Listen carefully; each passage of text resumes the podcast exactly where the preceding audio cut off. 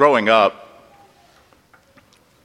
and if you're nowhere near my age, we remember well the sign of the cross in the name of the Father and of the Son and of the Holy Ghost.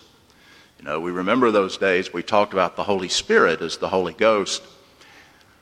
Little problem in that term ghost. In fundamental languages, ghost and spirit are the same thing. But in English, we can have spirits, we have ghosts, but they're not exactly the same thing. We get images of the Holy Spirit of truly being a ghost.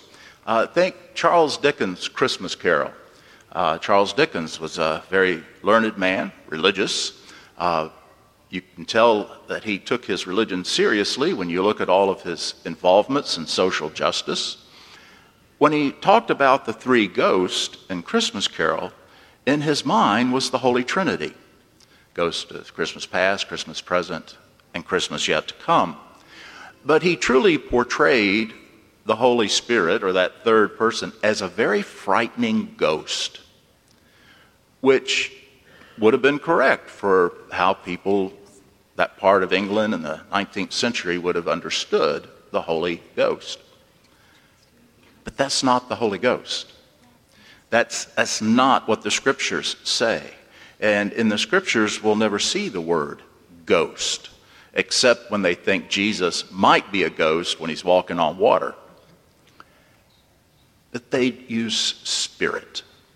Spirit.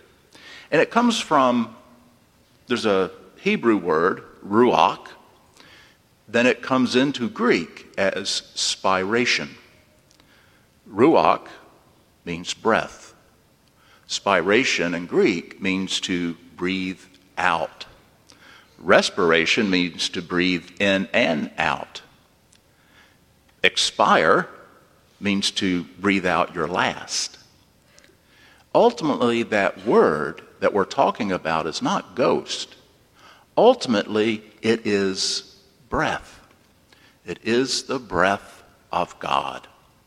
When God created Adam, it's interesting how Genesis works it. It, it says pretty much that what God did was make a mold of God's self, put the clay of the earth in it, made the mold, you know, made this creature in his own image and likeness. To bring it to life, what did God do? He breathed into his nostrils the breath of God. And we see time and time again references to people breathing on people. We see it here in the gospel today.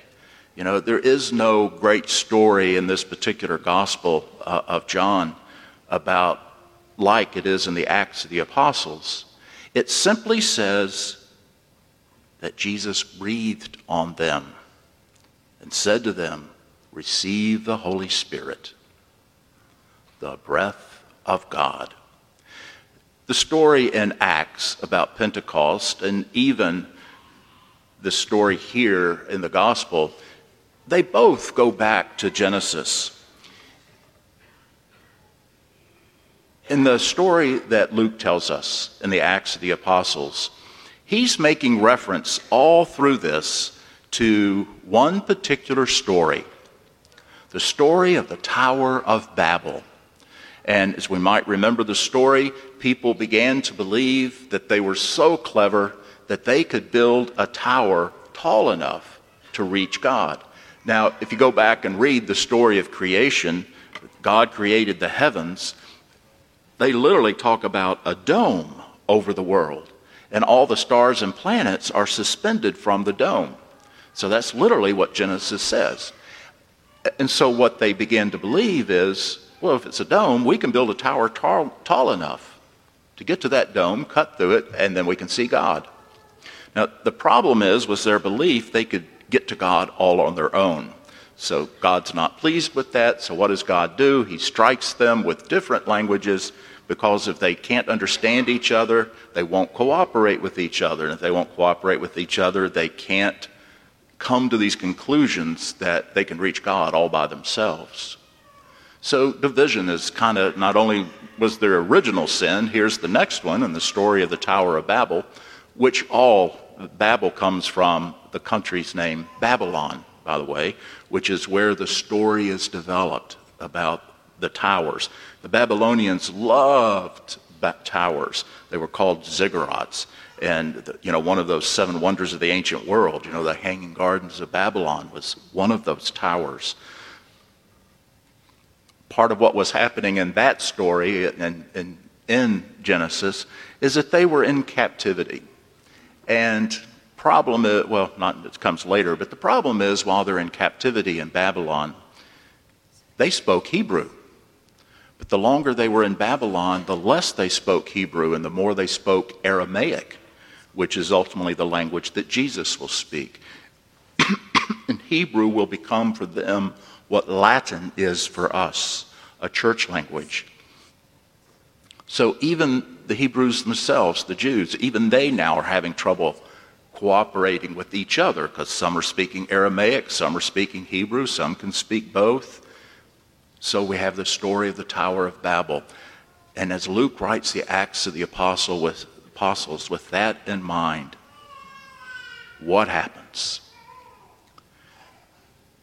After that Spirit is received, the apostles go out and preach.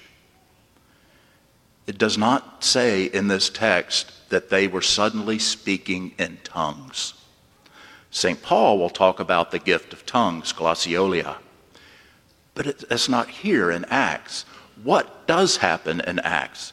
It's not that the apostles are speaking all these different languages, is that people uh, who do speak different languages are understanding them. The gift here is not the gift of tongues, it's the gift of understanding. That what was broken at the Tower of Babel, God has fixed it with this gift of the Spirit. He is giving the gift of understanding, understanding one another, understanding what Jesus taught. You know, that's what they come to understand, you know, who the Lord is. And that is the gift to us.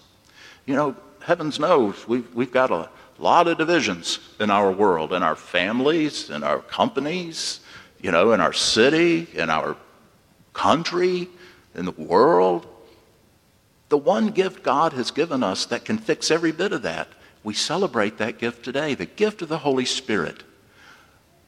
Because it is the fundamental role of the Holy Spirit to bring understanding and unity so that we can experience God in our lives. When we pray the Eucharistic prayer this morning, after the consecration, I'll call down the Holy Spirit. You'll see me extend my hands. This is called the epiclesis. I'm calling down the Holy Spirit to make the miracle possible, the body and blood of Christ. And then we'll profess uh, uh, our faith, but then begin listening to how many times in that prayer I pray, we pray, for unity. We're calling on the Holy Spirit to bring unity in our lives, to bring understanding. Why do we take such great care of the human body when a person dies? Sometimes we'll hear someone say, well, the body is the temple of the Holy Spirit. Well, that's a good term. And in my case, the temple needs some renovation. But what we have in us is the breath of God. And we respect that gift by the way we deal with people after their death, by the care in which we take to put them in a place where the body is revered and the remains are respected, as we all wait for that day when God will breathe on the earth and bring us from our graves. Jesus breathed on them and said, Receive the gift of the Holy Spirit. Just as God breathed into the nostrils of Adam, Jesus breathed once more, and we have been created anew. We don't want to slip back. Let us remember with whatever we think, say, or do, we're reflecting God within. Sometimes really well. And sometimes we reflect something else that might be in us. But never forget we live and move and breathe because God breathed into us.